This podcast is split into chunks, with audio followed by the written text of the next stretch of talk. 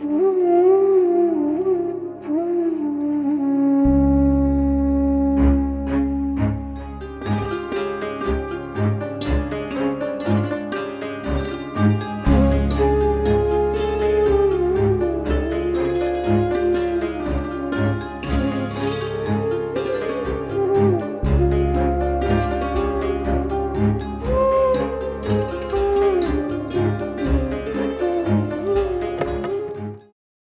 ગ્રહ નડતર, કાલ સર્પ વિધિ, પિતૃદોષ વિધિ કરાવી જોઈએ કે નહીં?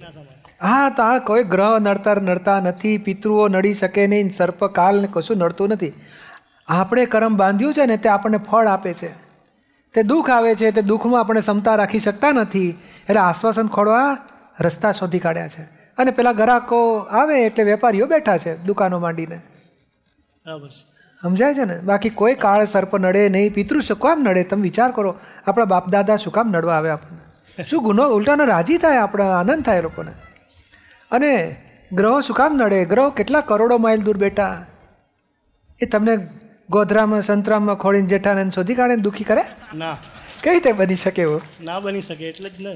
હા એટલે ભ્રાંતિ છે બધી. સાચી વાત આપની પાસે સાચી વાત શું છે? અંદરવાળા ગ્રહો નડે છે. આ ગ્રહ દુરાગ્રહ સત્યાગ્રહ અભિગ્રહ પરિગ્રહ કદાગ્રહ મિથ્યાગ્રહ વિગ્રહ અંદર નવે ગ્રહો મહી બેઠા છે નહીં હમણાં આગ્રહ કરો કોઈ વાતનો તો નડે કે ના નડે તે વાઈફે ચીડાવીશું ધરતા જ નથી એવા ને વારે આ કે છે ચીડાય કે ના ચીડાય અને જો આગ્રહ છોડી દે તો કેટલા પ્રેમાળ લાગે ને કોઈ વાતની પકડ વકડ નથી કરતા એનું ઘરમાં ચાલતું કેટલી આનંદમાં રહી શકે?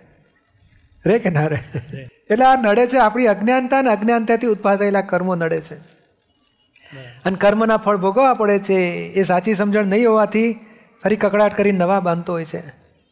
બાકી ભગવાન મહાવીરને કર્મના ફળ ભોગવવા પડ્યા રામચંદ્રજી નહીં ભોગવવા પડ્યા કૃષ્ણ ભગવાન નહીં ભોગવવા પડ્યા. કોઈ બાકાત રહી શકતું નથી એમાં.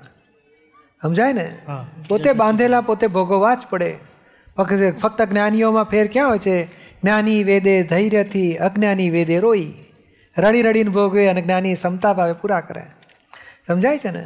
બાકી આ જગતમાં કોઈ નડતું નથી. આપણે અણસમજણથી કોઈકને ગુનેગારને નિમિત્તને દોષી જોઈએ છીએ એ અણસમજણ આપણી નડે છે આપણને.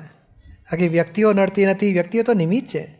તમારું કર્મ જેમ પોસ્ટમેન આપણા કોઈક કાકા એક્સપાયર થઈ ગયા ને પોસ્ટમેન ટપાલમાં આપી જાય તો પોસ્ટમેનનો ગુનો કહેવાય? એ કહેશે ને બોણી દિવાળીમાં આવી ટપાલ આપી હોય તો આપણે લોકો શું બોલે? અરે શરમ નથી આવતી આવા સમાચાર આપે છે તો. એટલે એનો સોદો દોષ છે કે ટપાલ આવી તમને આપું છું. તેવું આ જગતમાં નિમિત્તો હોય છે. તમારું કર્મ તમને ફળ નિમિત્તો દ્વારા આવે છે.